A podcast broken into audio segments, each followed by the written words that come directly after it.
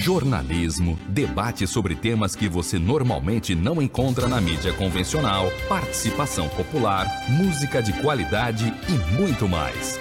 Web Rádio Censura Livre, a voz da classe trabalhadora. Diversidade, ajudando a interpretar e transformar a realidade. Apresentação: Wendel Setúbal e Cecília Setúbal.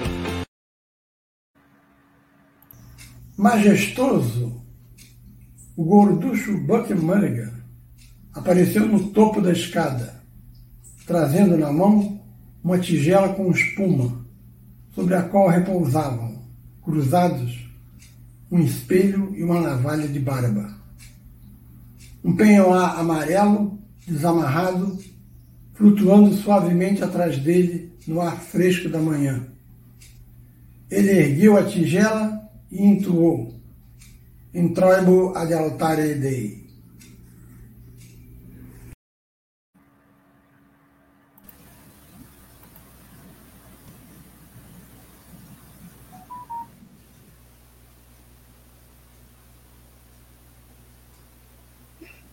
Olá! Hoje é quarta-feira, 2 de fevereiro de 2022. Eu sou Wendel Setúbal e esse é o programa Diversidade, na web rádio Censura Livre.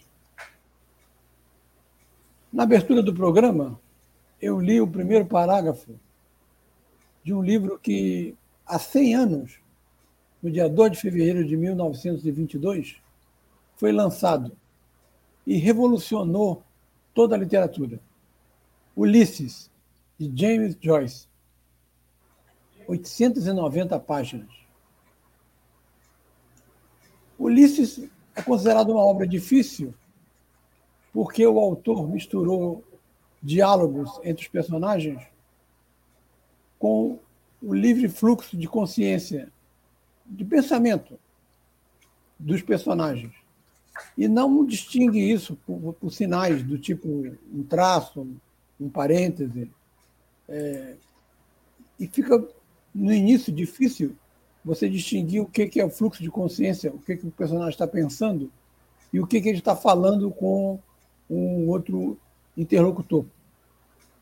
Além disso, ele enfatiza os conflitos psicológicos dos personagens, tem inúmeras citações de obras de Shakespeare e como a gente viu no primeiro parágrafo, naquela frase em latim, ele traz também vocábulos latinos, hebraicos, irlandeses, eh, franceses, italianos, espanhóis e alemães. É uma paródia de, do clássico A Odisseia, de Homero, o livro grego. A paródia é uma imitação que, de uma certa maneira, presta respeito ao, que está sendo imitado. Mas Joyce faz algumas diferenças que são importantes ser distinguidas. A história acontece em um único dia, o dia 16 de junho de 1904. Há três personagens principais. O casal Leopold Bloom e Molly Bloom. Molly, nesse dia, vai ter um. Vai, vai, vai ter um caso com o seu empresário, ela é cantora. É o dia em que ela trai Leopold Bloom. E o personagem jovem, que é o principal, Stefan Dedalus. Quais são as diferenças entre Odisseia e Ulisses? É, relembremos, a Odisseia narra um, um, um herói voltando para a mulher, para casa, e para a mulher. Odisseu. Odisseu tem um filho chamado Telêmaco. E a mulher se chama Penélope. Penélope mantém-se fiel ao marido. O espera. Só que na volta ele se envolve em várias aventuras, o que leva o filho Telêmaco a dizer para a mãe: Eu vou procurar meu pai para trazê-lo de volta. Essa é a história básica do Homero, escrita na, na Grécia. em, em contraponto a isso, o Joyce coloca o, o, o Telêmaco como o Stephen Dedalus. E o Leopold Bloom convida o Dedalus a morar com, com ele e a mulher Molly Bloom. Dedalus não aceita. Ou seja, em relação à Odisseia, o filho vai à procura do pai. Em relação ao livro de Joyce, é o contrário. Leopold Bloom faz as vezes do pai à procura do filho.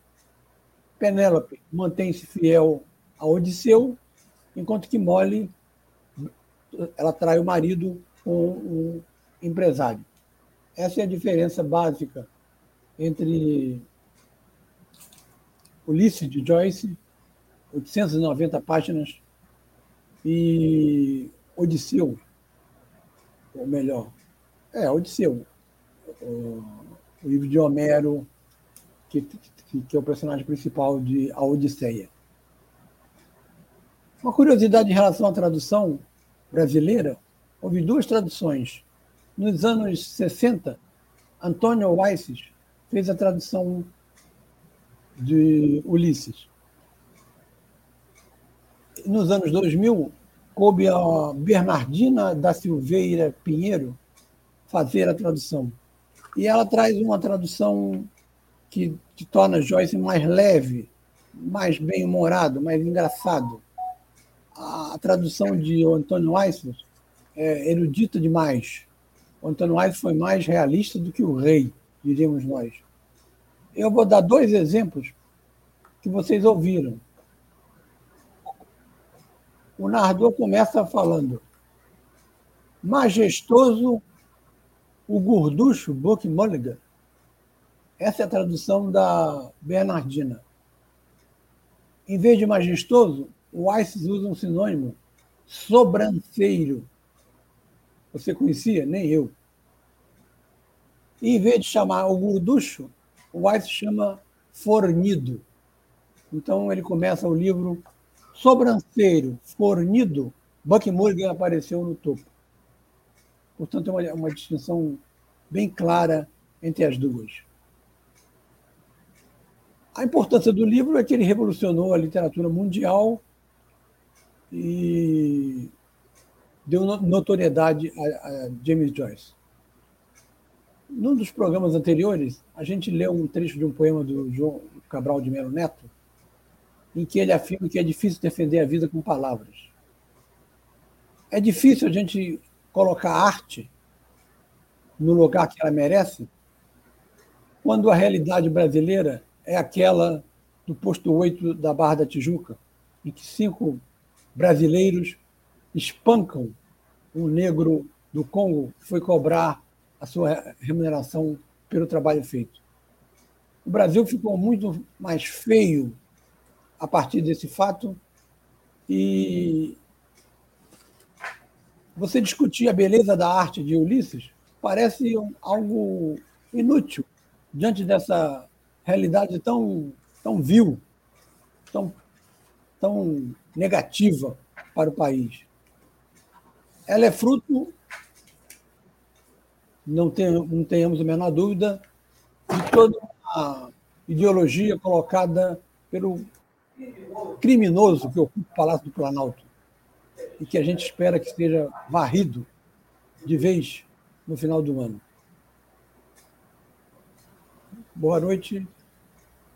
Boa noite, Cecília. Boa noite. Olá, Wendel, ouvintes, internautas. Eu sou Cecília Setúbal. O nosso contato é o e-mail programa diversidade 3 gmail.com. No programa de hoje, nós teremos destaques da semana, comentário político e falando de futebol. Bem, é, o Chico Buarque decidiu não cantar mais com açúcar e com afeto. A aposentadoria da canção de 1967 foi anunciada essa semana, após o lançamento do documentário Canto Livre de Nara Leão, na Globoplay, em comemoração aos 80 anos de nascimento da artista. É, o programa Diversidade ouviu duas mulheres sobre esse assunto e nós vamos ouvir a seguir a Tânia Tavares, são duas professoras, a Tânia é professora e jornalista, a Tânia Tavares e Leia Coelho. Vamos ouvir então. Boa tarde a todas, boa tarde a todos. Me chamo Tânia Tavares. Eu farei um brevíssimo comentário sobre essa polêmica em torno da música Com Açúcar e com Afeto de Chico Buarque de Holanda. O, a música Com Açúcar e com Afeto não fará mais parte do repertório das apresentações do compositor e também escritor Chico Buarque de Holanda. A declaração foi feita no documentário O Canto Livre de Nara Leão, dirigida por Renato Terra. E o Chico diz o seguinte, que foi a própria Nara Leão que pediu para que ele escrevesse a letra e que fosse dessa forma, da forma que agora está gerando muita polêmica. Bom, eu não estou trazendo nenhuma novidade porque esse assunto tomou conta de vários sites de notícias da semana passada. Mas a questão é, está na decisão do Chico parar em cantar com açúcar e com afeto. Cheguei a procurar sites de grupos feministas hum, para ver se eu conseguia é, entender mais toda essa problemática. Mas o que eu achei foi é, o, o site da Lola Aronovitch, que se autodeclara feminista e que, entre outras coisas que ela escreveu sobre o assunto, ela ela postou uma coisa bem interessante, abre aspas. Sempre adorei com açúcar e com afeto, fecha aspas. E continua, abre aspas. Sempre cantarolei e não pretendo parar, fecha aspas. Quer dizer, é, é uma feminista falando sobre essa obra, essa obra tão bela e que retrata tão bem o papel de uma mulher dentro de um contexto social bem repressor. Né? E o Chico declarou-se que não vai mais cantar essa canção por achar que as feministas têm razão. Se assim foi, ele demonstra mais uma vez a sensibilidade diante do universo feminino. É, pelo que eu sei, essa música foi é, feita em 66, 67, em plena ditadura militar, e, e ela parou de ser cantada, apresentada nos, nos seus shows em 1975. Eu não sei se naquela época é, gerou tanta polêmica como está gerando, como tá gerando hoje.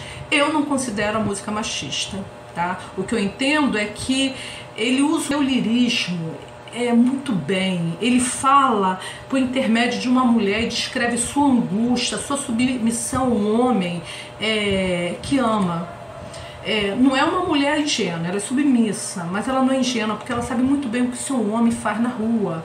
Mas ela é resignada, uma condição muito comum às mulheres naquela época.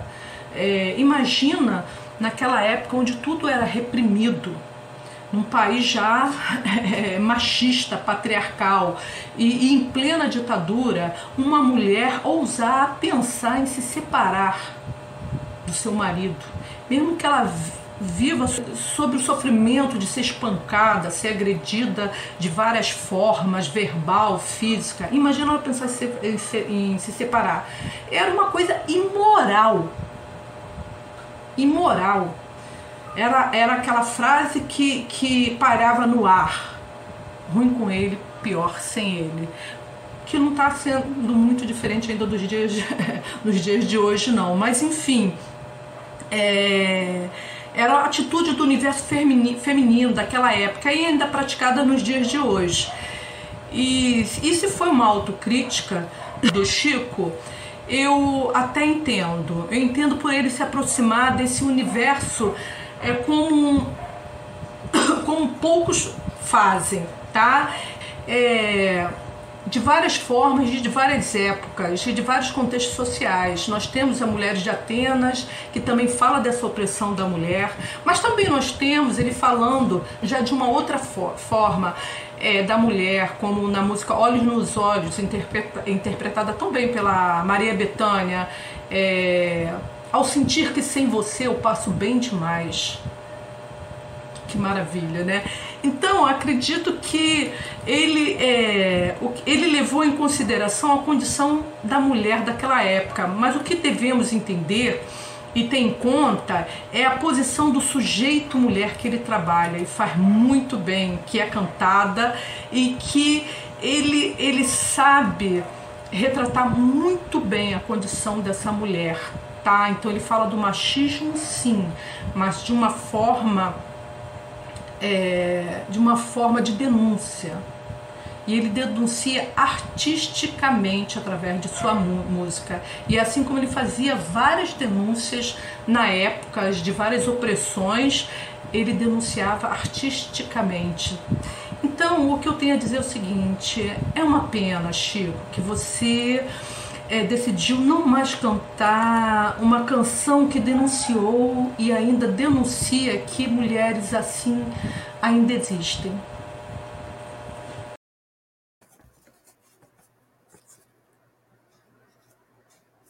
Vamos ouvir agora a Leia Coelho.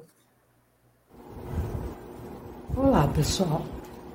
Bem, a respeito da, da declaração do Chico Buarque sobre a música com açúcar com afeto, eu devo confessar que num primeiro momento fiquei meio surpresa, né? Até porque é, eu não, não vejo a música como um, um hino contra a mulher, uma que não vejo que a música expressa é, esse sentimento. Eu acho que o que a música expressa é a, uma paixão. A paixão que é um sentimento que muitas vezes não, se, não é controlado. Né? Então ali é, a, a personagem da música registra o seu afeto pelo homem amado. Né? Acho que, claro, foi feita num, num, outro momento, num outro período, e acho que até por isso mesmo o Chico hoje dá a declaração de que vai respeitar as feministas e, e não vai mais cantar a música. É, já houve, quando da, do CD Caravanas, a, a canção Tua Cantiga também foi objeto de, de crítica, porque ele dizia, ele não, né, o eu lírico, o, personagem da, da música, num certo momento, falando da sua paixão, da pessoa pela qual ele é apaixonado, ele dizia: Largo mulher e filhos e vou correndo te encontrar. E isso foi objeto de, de crítica também na época. Se houve algum pronunciamento por parte do Chico Buarque, eu não tomei conhecimento. Enfim, acho que estão fazendo muito carnaval para uma declaração é, que ele deu, né, ele, o Chico Buarque, é, e Sinceramente, eu vou continuar ouvindo essa música com toda a minha emoção, ou seja, ela vai continuar despertando em mim toda a emoção que, que sempre despertou, e ao mesmo tempo respeitando aqueles que, que entendem que é uma música que não deve ser mais tocada por ferir os brilhos femininos, feministas, né? Mas eu, sinceramente, não vejo assim. É, vou continuar cultuando Chico Buarque, hoje, ontem, ontem hoje, sempre. E é, me, vou continuar a me dar o direito de rir e chorar com toda a sua genial e fabulosa obra.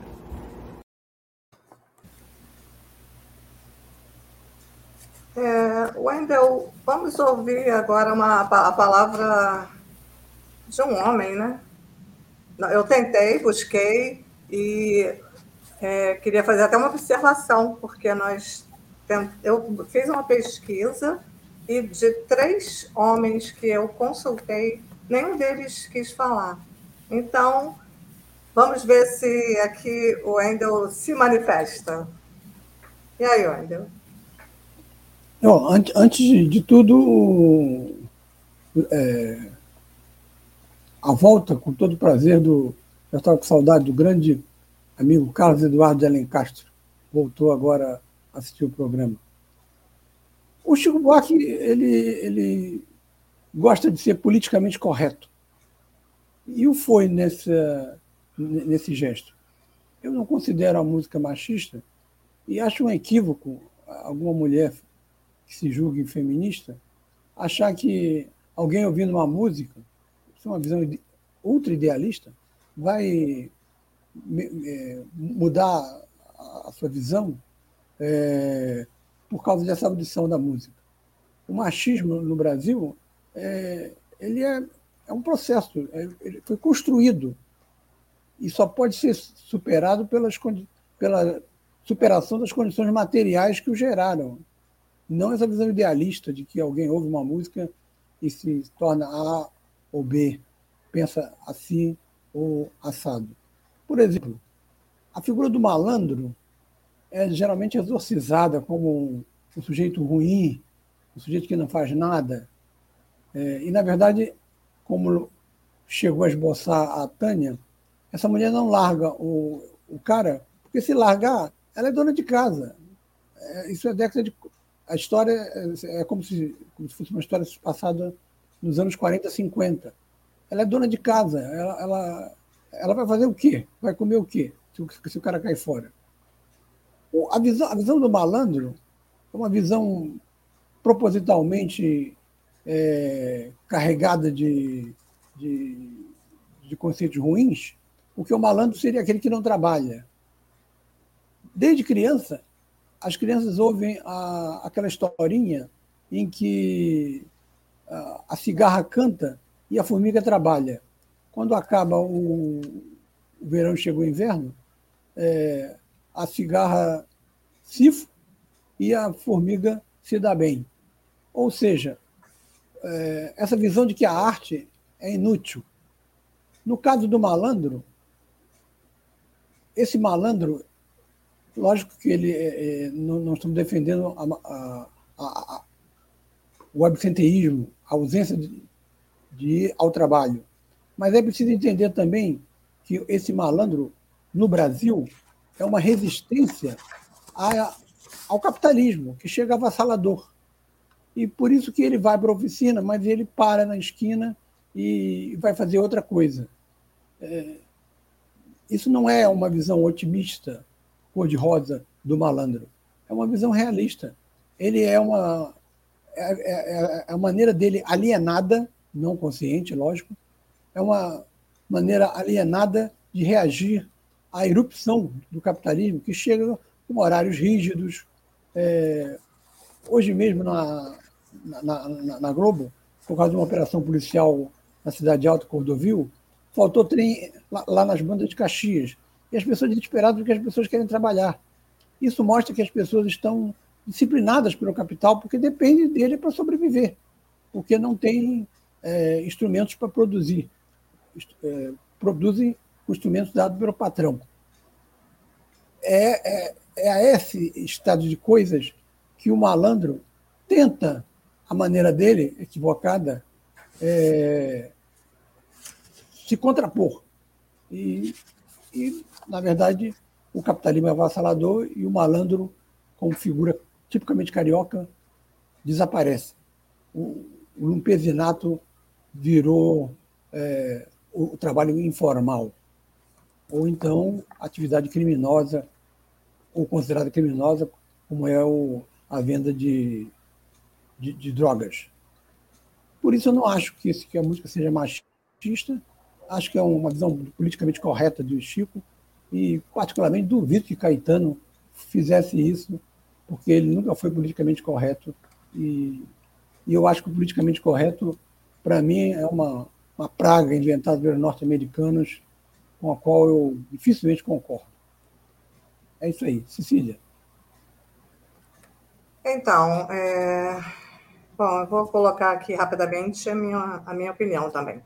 Essa música, como já disse uma, a Tânia, ela denuncia o machismo. Né? Ela, nós não podemos dizer que ela é machista, ela, mas ela denuncia o machismo.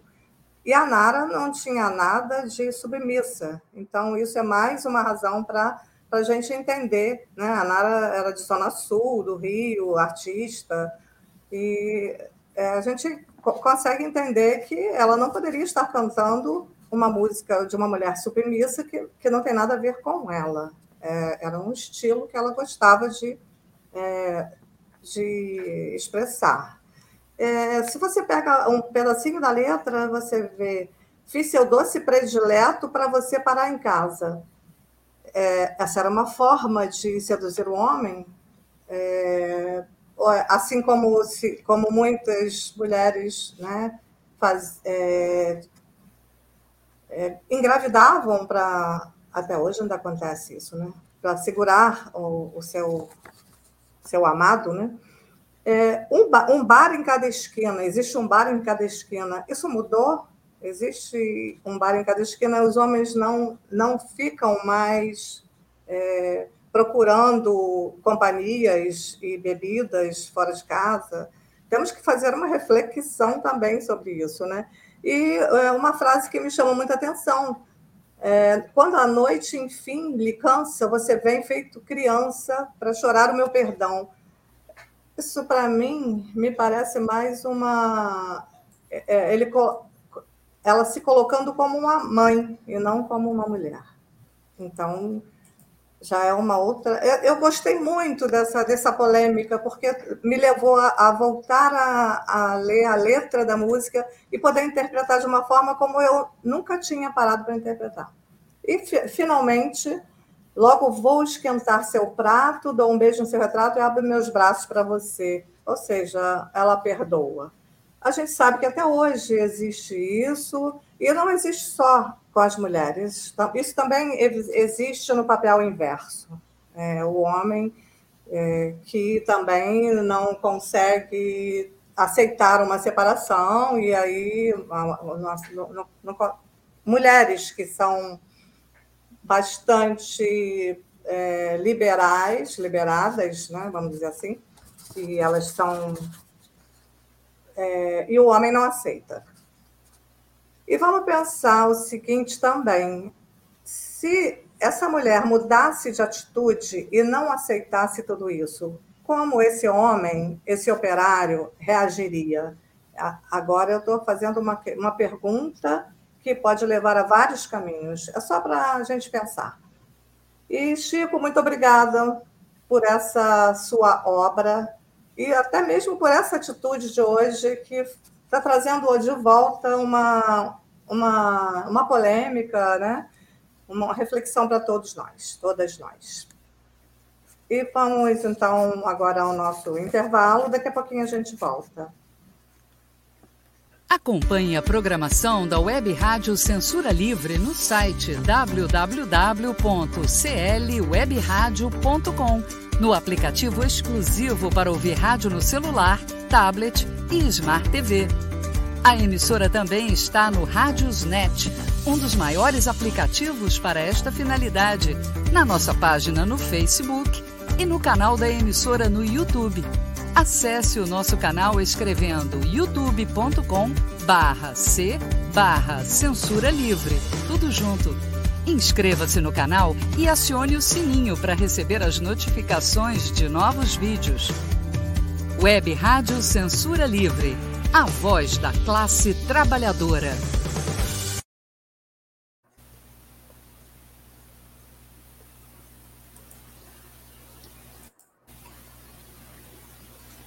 Bom, vai entrar agora um comentário político, mas antes cabe uma explicação. A gente tinha mencionado aqui que iria fazer entrevista com o PCB, Partido Comunista Brasileiro de Niterói e São Gonçalo. Na semana passada, a pessoa indicada estava com Covid. Mas essa semana ela mandou um zap dizendo que estava ainda com alguns problemas e não, não o partido não conseguiu é, alguém para substituí-la na entrevista. Por isso a gente não está colocando essa entrevista com o PCB. O programa continua à disposição do, do partido para ele explicitar as suas posições, é, sem, sem, sem, nenhum problema. É, basta marcar, a gente é, avalia as nossas datas, porque e, em março faz 100 anos do, da criação do Partido Comunista Brasileiro. Embora o atual PCB é, não, não tenha a influência que o, chamado Partidão teve entre os anos 40 e 70, é, eu fui militante do PCB nos anos 70, na UF, é, é inegável que é, mantém ainda quadros de, muito respeitados, como Mauriase, é, Virginia Fontes, que aliás entrou na UF no ano, de, no ano seguinte à minha saída da universidade para ir para São Paulo. É, enfim, feito esse esclarecimento, vamos voltar à análise política, mas antes da análise política tem um outro, cabe um outro esclarecimento. A gente bem que tentou é, que houvesse uma polêmica maior, ou seja, que alguma das mulheres aqui estivesse defendendo a postura das feministas e do Chico. Só que das duas que se dispuseram a dar depoimento, elas concordaram com a nossa posição. Não, não foram escolhidas a dedo, não. A gente gostaria que tivesse aqui alguém que se, que se manifestasse contra. Mas, infelizmente, é, houve esse, essa goleada 4 a 0 contra a posição das feministas. E a questão que o, que o, Duda levanta da diferenciação do vadio, é, não sei exatamente, Duda. Eu, eu acho que o, o, malandro, por ser malandro, ele prova que trabalha. O vadio é aquele que é detido porque não tem carteira de trabalho. O, o malandro tem. Ele, é, é, como se diz, ele trabalha de malandragem. É diferente. Bom, como vai ser o ano de 2022? O ano começa com uma preocupação referente à Rússia e à Ucrânia. Esqueçam isso. O importante é o conflito entre Estados Unidos e China, porque a China hoje é a fábrica do mundo. Exporta para todo mundo, exporta produtos de boa qualidade. No início eram produtos considerados de qualidade inferior. Exporta até capitais. A China tem uma parte considerável de empresas no Brasil.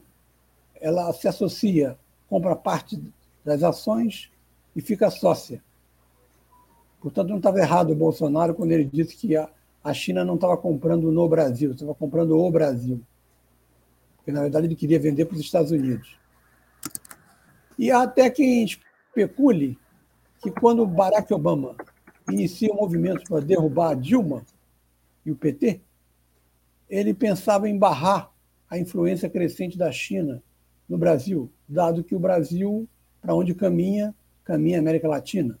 É o lugar comum, correto. É... Depois de Obama, as pessoas do FBI que vão atrair Sérgio Moro, cooptá-lo para ser um agente do, é, ligado a eles, não são de, da, da, direção do FBI de Trump. São elementos ligados a Obama. Isso é preciso ficar claro para entender que, é, apesar de todo o direitismo, Trump influiu, influenciou muito pouco, talvez ele quisesse influenciar, mas muito pouco nessa queda, esse golpe contra Dilma. Golpe que significa a ascensão de Temer e aquela legislação é, antitrabalhista. Portanto, é Obama e sua gente no FBI que se articulam com Sérgio Moro para criar aquele festival de prisões de empresários que eram cooptados a denunciar Lula e a esquecer o resto, como se só o PT fosse corrupto em relação às propinas da Petrobras. Bem, esse conflito da China e Estados Unidos, então, vai existir por algum tempo, porque uh, os Estados Unidos, na verdade, vivem uma desindustrialização igual à do Brasil. Só que eles emitem a moeda que é a moeda de troca, o dólar. Portanto, o poderio norte-americano continua considerável. E, em termos territoriais, quer cercar também a Rússia, com, as, com países fiéis à OTAN, por isso o conflito com a Ucrânia, mas que tende a ser resolvido, enquanto a Guerra Fria entre China e, e Estados Unidos persiste. E isso tem a ver com a situação brasileira, porque Lula, se for eleito, provavelmente beneficiará mais a China. A China, que já ganhou essa 5G, é, pode ser mais bem aquinhoada por Lula e provocar uma reação de, de Biden, porque nessa questão de guerra comercial, democratas e republicanos têm a mesma visão.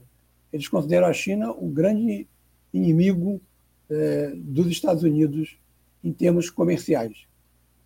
Mas, para ter uma ideia, a maioria dos títulos públicos da dívida pública dos Estados Unidos, os Estados Unidos gastam mais do que, do, do, do, do que arrecadam, esse, e tem que emitir títulos para conseguir dinheiro, esses títulos estão na mão do governo chinês, que é o maior, é, é o que tem o maior número de títulos da dívida pública norte-americana.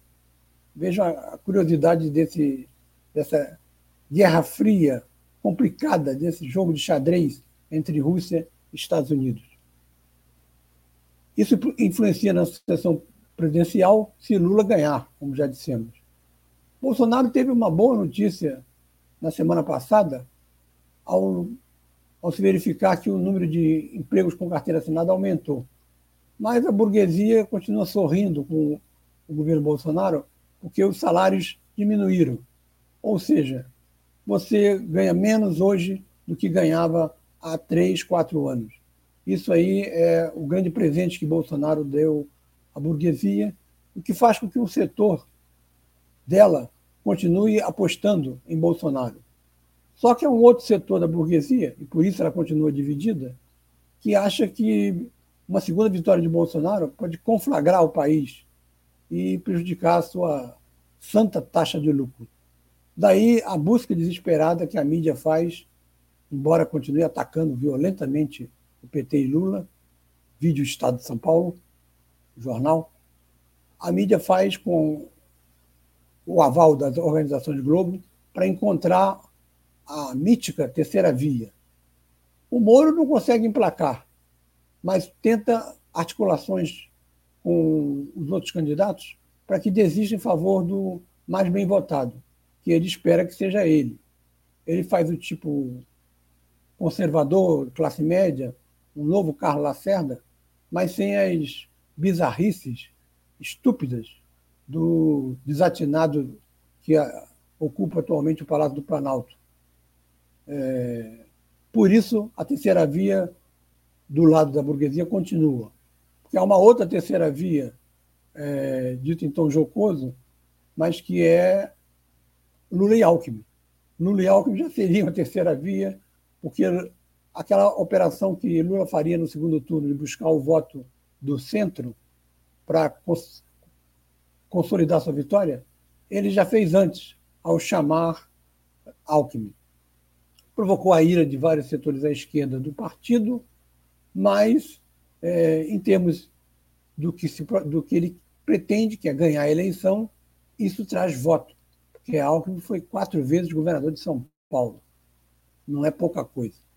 E isso daí, por enquanto, consolida a, a, a chapa Lula-Alckmin como vencedora, o que leva único de imaginar saída não constitucional por parte do, da extrema-direita, liderada por Bolsonaro, é, dada a quantidade enorme de fuzis e metralhadoras importadas que chega ao Brasil.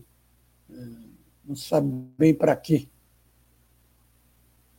A semana também tem um fato curioso. Um bolsonarista de carteirinha, ministro da Aeronáutica, diz, no entanto, que prestaria continência a Lula, porque ele e as Forças Armadas servem o Estado, não o governo. Isso é uma declaração que interessa aos setores militares que querem se, se desvencilhar, se desvincular da aventura golpista de Bolsonaro. Lula tem problemas regionais, e não são poucos. Estão nas duas maiores cidades em importância política e econômica do Brasil, Rio e São Paulo. No Rio, o complicador de que Marcelo Freixo foi tanto à direita que a esquerda o, re, o rejeita. E o setor fisiológico do PT o rejeita também. E já lançou um, um candidato ao Senado, que é o André Siciliano, presidente da Alerj, para se contrapor ao do honesto e muito melhor é, candidato do que ele, que é o Alessandro Molon, que fazia parte do acordo costurado por Lula. O acordo, por enquanto, está destruído e, e, e, para complicar mais ainda a situação, Rodrigo Neves, que é do PDT, com temor de parte da bancada da candidatura Ciro não decolar, quer que abra mão o Ciro da candidatura e se apoie logo Lula. Esse é outro complicador que Lula tem que resolver no Rio de Janeiro. Em São Paulo, o complicador é a polêmica entre Haddad e Boulos. Boulos não abre mão da sua candidatura a governador, achando que isso pode fazer uma boa bancada, é, enquanto outros acham que ele seria o candidato ideal para puxar a legenda. E Haddad se fia no fato que foi candidato a presidente da República, já foi prefeito de São Paulo e seria o melhor candidato a governador agora. Mas a, a questão não se, não se prende só à esquerda. Há também o fato de que, se o Alckmin sai pelo PSB, ele teria que apoiar isso, essa decisão de Lula, pró-Boulos ou pró-Haddad. Ocorre que o PSB tem candidato, bem direitão, mas é candidato, é do PSB, Márcio França.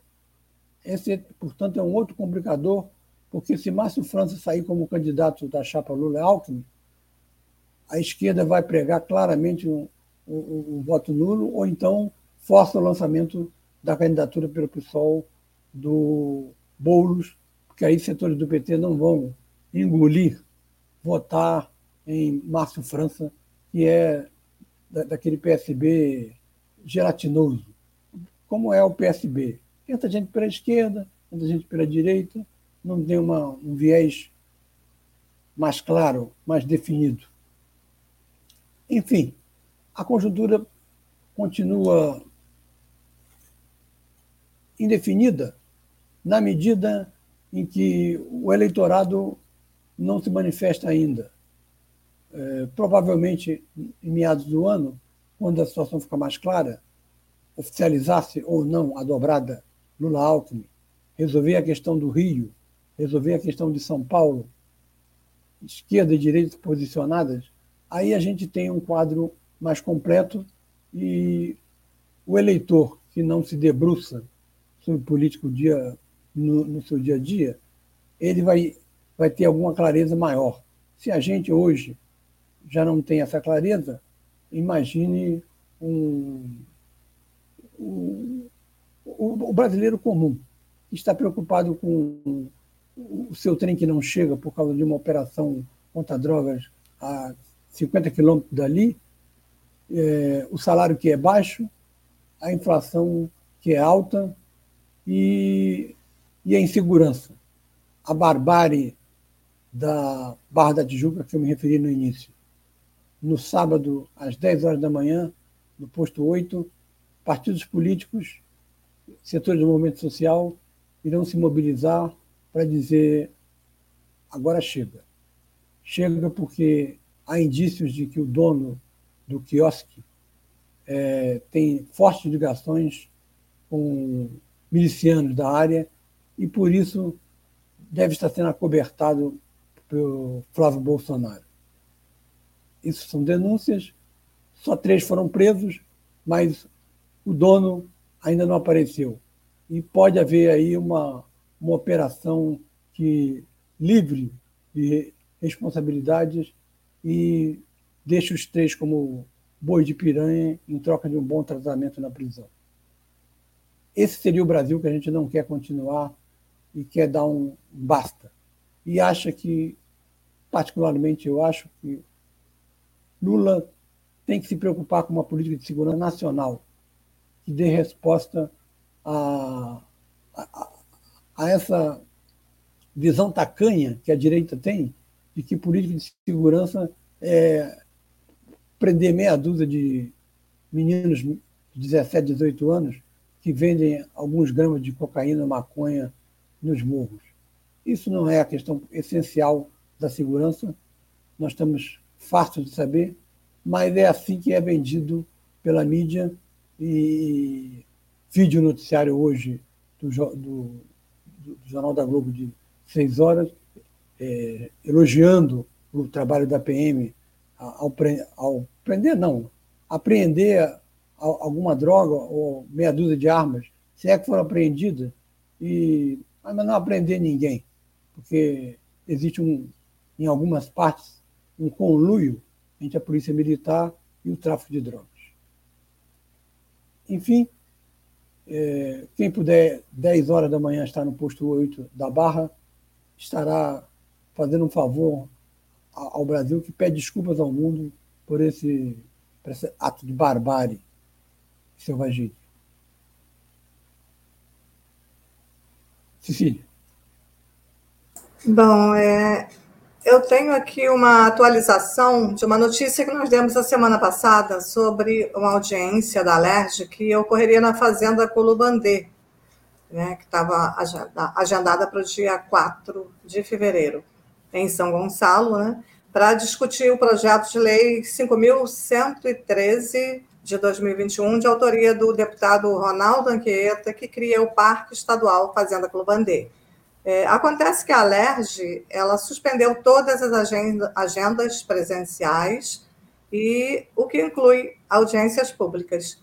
Mas o coletivo Fazenda Colubandê Quem Ama Cuida, que vem trazendo esse debate há vários anos na cidade, está insistindo na possibilidade de realizar essa audiência na modalidade virtual. O PL 5.113 ele teve uma primeira votação em dezembro de 2021 e recebeu mais de 30 emendas, sendo encaminhado para comissões internas e nova votação no retorno dos trabalhos da LERJ em fevereiro deste ano. Wendel? Não, não é uma observação, a não ser a, as, as, observações que o, o Tânia Tavares fez no, chat, de que a questão do malandro se contrapondo ao capitalismo levaria a uma outra reflexão. Seria interessante que ela depois é, explicitasse isso para a gente continuar esse, esse, esse, tipo de debate. E o, o, o Duda alerta que o, o rapaz do Congo é, foi pegar o pagamento das suas diárias. Eram duas diárias, dois dias. E, e o pagamento veio sob a forma de agressão. É isso aí, vamos ao intervalo, porque depois, aqui, o Botafogo derrotou o Flamengo.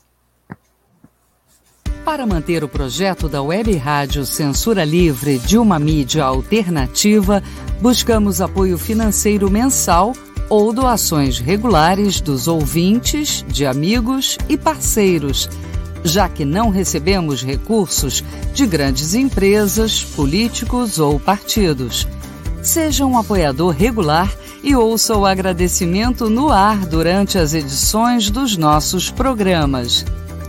Sua ajuda é muito importante para nós. Enviamos prestação de contas mensal aos nossos apoiadores. Temos uma vaquinha virtual permanente. Anote o endereço virtual apoia.se barra CL Web Rádio. apoia.se barra CL Web Rádio. Saiba mais sobre a emissora no WhatsApp 21 96553 8908. Web Rádio Censura Livre a voz da classe trabalhadora. Vai acabar, vai acabar o intervalo, vai acabar o Bom, é... na semana passada nós colocamos aqui o depoimento de, do Marcelo, torcedor do Fluminense, acerca das expectativas que ele tem para o clube no, no ano de 2022, volta a disputar a Libertadores. E ouvimos também a Pati Vascaína é, falando sobre as perspectivas que ela vislumbra, é, espera que o time volte para a Série A é, e os jogadores é, entendam o peso que a camisa do Vasco tem pela sua história. Faltaram o depoimento do torcedor do Flamengo e do Botafogo. Só que o do, o do Botafogo são dois. E a gente explica a gente estava com problemas é, técnicos em relação a, a, um dos vídeos, e aí pediu a outra pessoa que também fizesse vídeos. Os dois fizeram e os dois têm algo em comum. É, que vai, esse algo em comum é que vai justificar o nosso título do programa, que é Uma Volta ao Passado, com açúcar, que a gente espera que tenha sido doce para os ouvintes, sem afeto. O sem afeto eu atribuo a esse radicalismo de algumas líderes feministas. A volta ao passado começa com a lembrança dos 100 anos de Ulisses, de Joyce.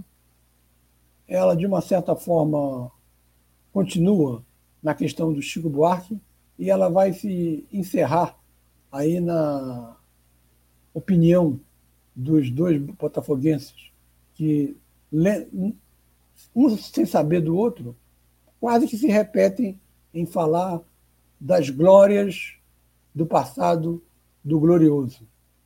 O presente não, não, não lhes parece tão animador a princípio. Já o vídeo do torcedor do Flamengo, é, como diria Bruno Henrique, está em outro patamar. Discute táticas, já que o Flamengo disputa títulos para ganhá-los ao contrário dos demais cariocas. Vamos então ao vídeo de Davi, torcedor do Flamengo, e depois os dois botafoguenses, Eduardo e Ricardo. Boa noite. É, vim nesse vídeo aqui falar sobre as expectativas do flamenguista para 2022.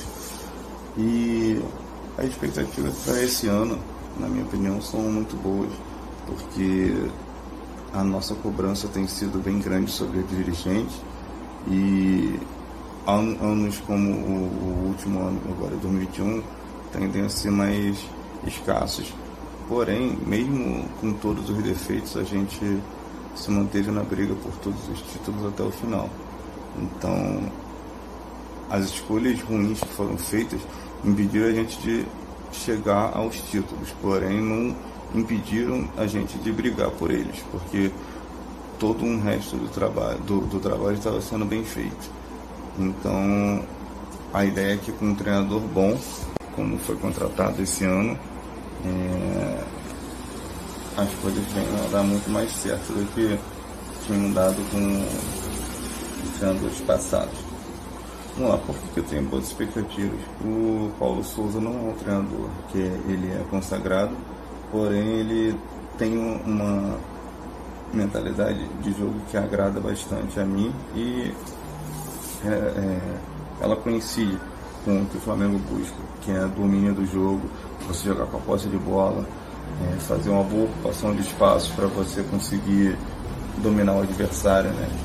E é no momento que você perder essa posse, você fazer uma pressão pós-perda para você não ficar muito tempo jogando sem a bola então, Paulo Souza ele tem um futebol que acredito que vai agradar a gente. E ele tem um, ele foi um bom jogador, ele tem, foi um jogador de técnica, um jogador de visão de jogo, um primeiro volante que primeiro segundo volante que fazia armação de jogo, como se fosse o Pirlo, por exemplo, que na Itália chamam de regista, né? Então ele foi um jogador de visão de jogo, tem muito a agregar em relação a isso aos jogadores sabe como é atuar em times grandes, porque ele foi campeão da Europa pelo Borussia Dortmund e pela Juventus, então ele sabe que é a pressão de um time forte. E aliando isso ao elenco ótimo que a gente tem, acredito que a gente vai conseguir praticar um bom futebol e ser muito competitivo. Se ganhar tudo, é, é isso aí a gente não, nunca vai poder garantir, né? Mas eu acredito que a gente vai novamente brigar por tudo e que a gente vai ter grandes chances de ganhar títulos grandes nesse ano novamente. E a ideia é que seja sempre assim, os times grandes devem sempre brigar pelos títulos grandes e como bom flamenguista eu fico muito feliz com isso e agora estou ansioso para conhecer nova metodologia do, do Paulo Souza. Já gostei dele ter pedido um telão para poder demonstrar para os jogadores né, através de filmagens feitas por drone onde que os erros deles no treinamento estavam é, atrapalhando o time. Então é uma correção que usando o método visual, o jogador consegue identificar o que, que o erro dele provocou e é muito mais fácil assimilar. Mostra que não é um treinador engessado, está aberto a novas ideias, está aberto a tecnologias, tem uma comissão técnica bem grande com, com, com pessoas de conhecimento muito bom e com passagem sobre grandes times também. É, ele utiliza alguns métodos que eu, tenho curiosidade de saber também como que vão se aplicar aqui. Vai ter, ele utiliza o jogo de posição, que quando o Domenech Torrente assumiu o Flamengo e tentou implementar, porém sem uma pré-temporada, ficou todo mundo falando que era jogo de totó, né? mas não é isso. Na verdade é uma ocupação de espaço inteligente para que o time consiga dominar o adversário. E o Paulo Souza vai ter tempo para isso. Então tenho curiosidade para ver como ele vai conseguir implementar isso, como vai é, aprimorar a decisão de a tomada de decisão dos jogadores e como ele vai o método dele de treinamento que é chamado de periodização tática, que só utiliza o treinamento com bola, intensidade grande em intensidade de jogo em curtos períodos, como isso vai funcionar. Então tenho boas expectativas e estou muito curioso para conferir como vai ficar o Flamengo 2022. Um abraço.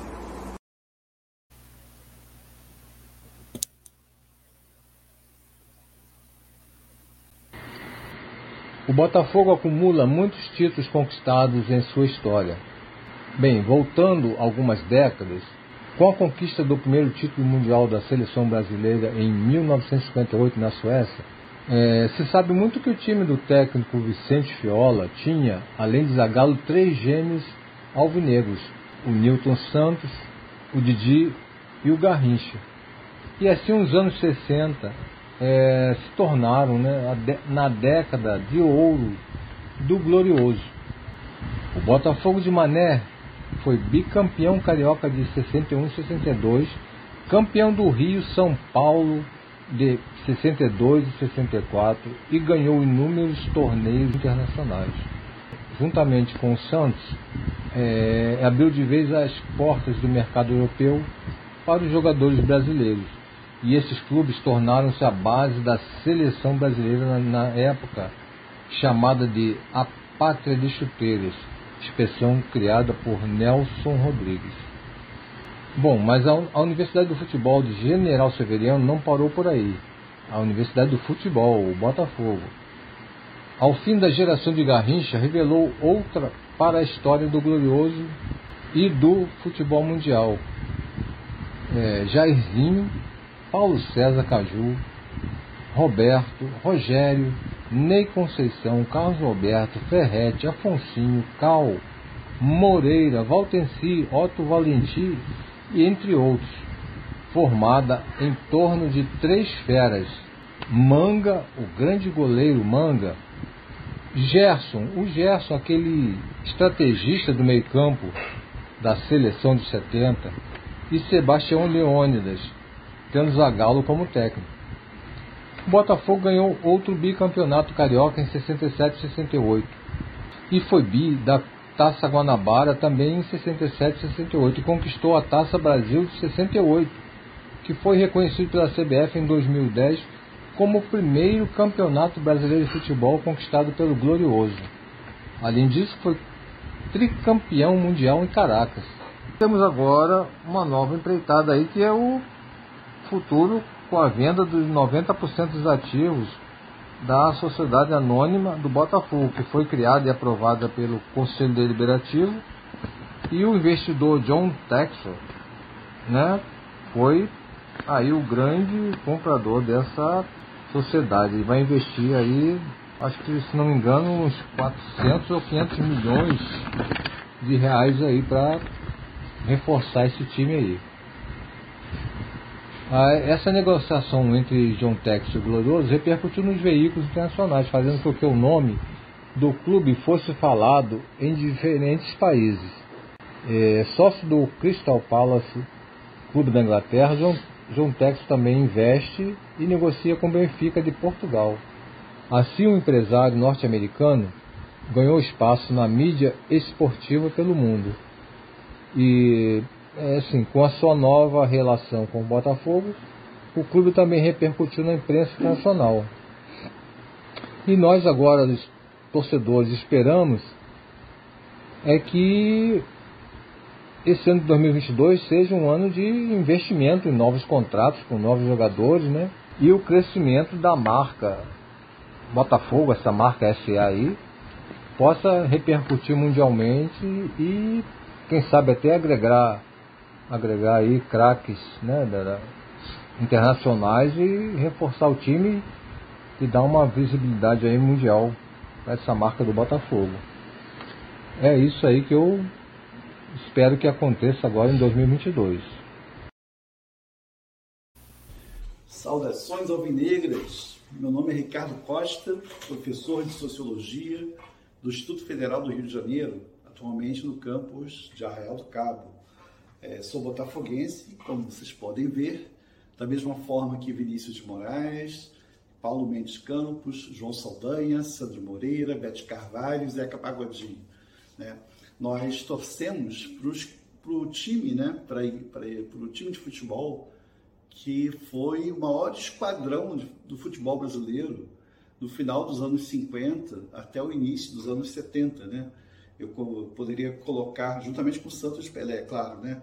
colocar um período de 1957, né? quando o Botafogo ganha o Campeonato Carioca com Garrincha, Didi, Newton Santos e Paulinho Valentim, que muitos não conhecem, mas sugiro que pesquisem, até 72, né? quando o Botafogo tinha um timaço e disputou a final do Campeonato Brasileiro, assim como já havia disputado em 1971.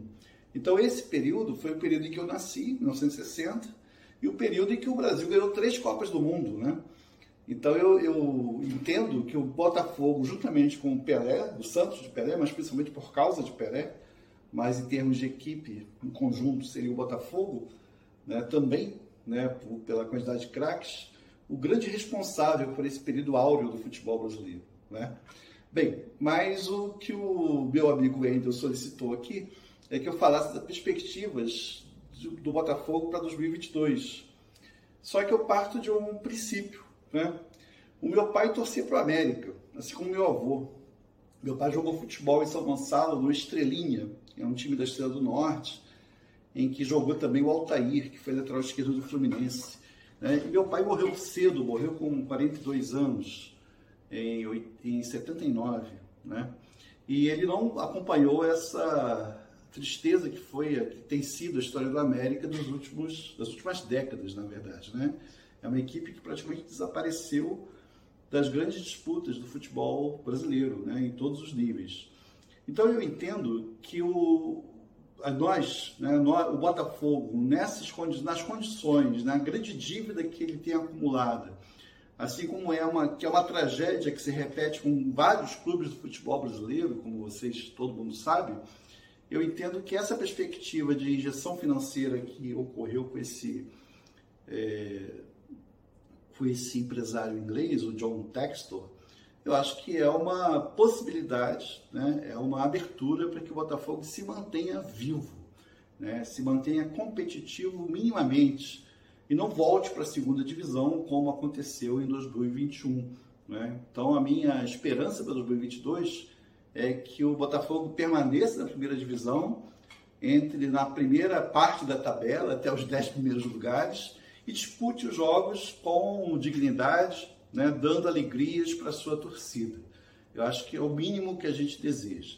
É, muita gente critica esse investimento financeiro, mas a gente tem que entender que nós vivemos no capitalismo e o futebol ele está presente, né? mesmo que eu não seja capitalista, eu defendo o socialismo, mas o futebol ele está no mundo competitivo do, dessa esfera, né? desse sistema político, econômico e social. Né? E se você for pensar em relação aos outros clubes, né? quantos clubes não foram, é, não tiveram recursos financeiros por conta do jogo do bicho, que historicamente sempre aconteceu no Brasil, por conta de lavagem de dinheiro, até mesmo tráfico de drogas, né? A gente tem aquele episódio do helicóptero que caiu numa fazenda lá em Minas Gerais. Então a gente tem várias. É, mercado financeiro, você tem várias outras é, formas né, de investimento né, e que não, não, uma não significa é, depreciação em relação às outras, né, são, estão todas dentro da perspectiva do sistema capitalista. Então, enquanto torcedor de futebol, enquanto torcedor do Botafogo, né, eu entendo que é, a sobrevivência de uma equipe tradicional e gloriosa como o Botafogo, infelizmente passa né, no sistema capitalista por recursos financeiros, que não são de grande, grande monta, né? não, é, não é tanta coisa assim, mas eu acho que aí pelo menos pode ser que consiga fazer com que o time se recupere e, e comece, comece novamente a trilhar seus, seus dias de glória. Tá? Obrigado e saudações alvinegras mais uma vez.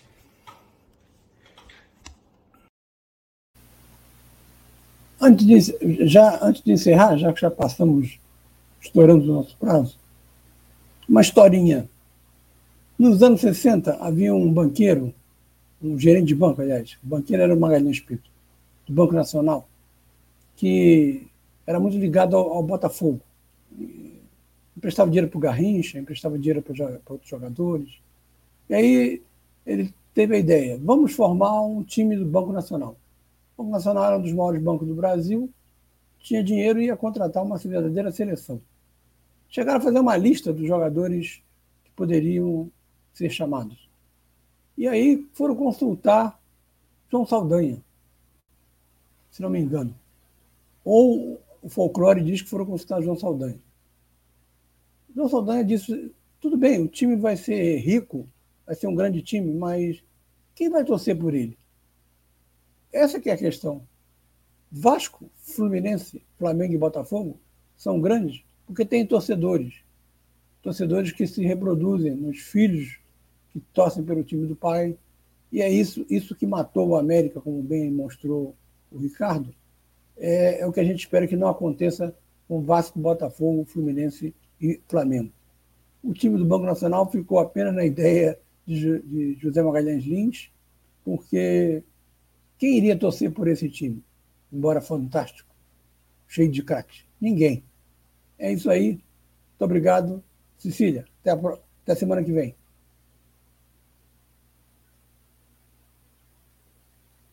Até a próxima quarta-feira, às 18 horas. É, informando que vocês também podem ouvir, é, acompanhar no nosso canal do YouTube, né, do Web Rádio Censura Livre, os programas anteriores e toda a programação da rádio. Programa Diversidade, Web Rádio Censura Livre.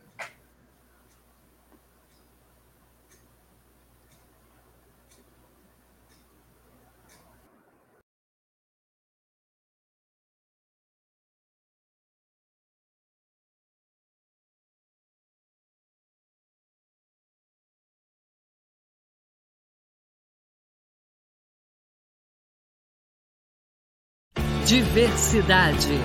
Ajudando a interpretar e transformar a realidade. Apresentação: Wendel Setúbal e Cecília Setúbal. Jornalismo, debate sobre temas que você normalmente não encontra na mídia convencional, participação popular, música de qualidade e muito mais. Web Rádio Censura Livre, a voz da classe trabalhadora.